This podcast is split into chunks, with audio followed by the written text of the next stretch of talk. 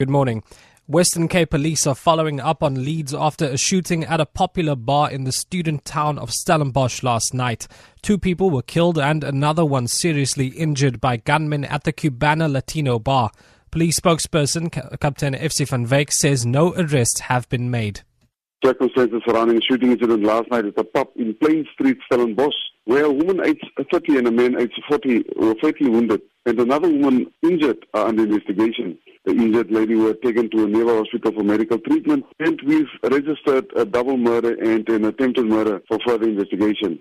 Anyone with any information about this shooting incident is kindly requested to contact Crime Stop on 0600 10111. The Democratic Alliance says government needs to prioritize the fight against the increase of child murders before it, it before it gets out of control. Police Minister Fikile Mbalula has revealed in Parliament that during the 2014-2015 financial year, the killing of children has risen to more than 1,000. DA spokesperson on police Dianne Kohler Barnard says the increase in child homicide rates reflects the need for a swift response. And this really speaks to the lack of urgency shown by government in tackling the scourge of child murders. The Democratic Alliance has been trying to get statistics for child homicide rates in this country for the past 10 years, but have been frustrated by a government that is either unwilling to address the crisis or is indifferent to it. Police have arrested six people in connection with the follow home robberies that have been taking place from the OR Tambo International Airport. The gang is believed to be targeting commuters arriving at the airport and then tailing them until they can be robbed of personal belongings. The police's Vish Naidoo has hailed the arrest as a great success.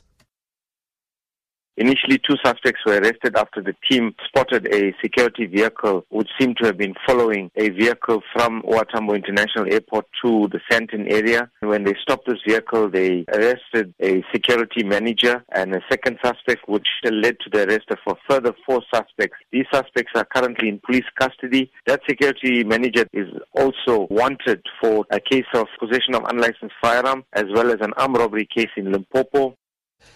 And finally, a leopard that's been roaming the villages around Peddie in the Eastern Cape for more than two months has been caught and killed by locals.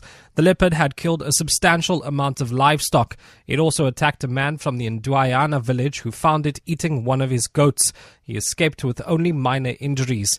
A spokesperson for environmental, environmental affairs said the leopard was a protected species and first prize would have been to trap and translocate the animal. The department was, however, planning to hire a professional hunter to deal with the, to deal with the animal. The community are exploring avenues to be compensated for the livestock they have lost. For Good Hope FM News, I'm Rikshay Peterson.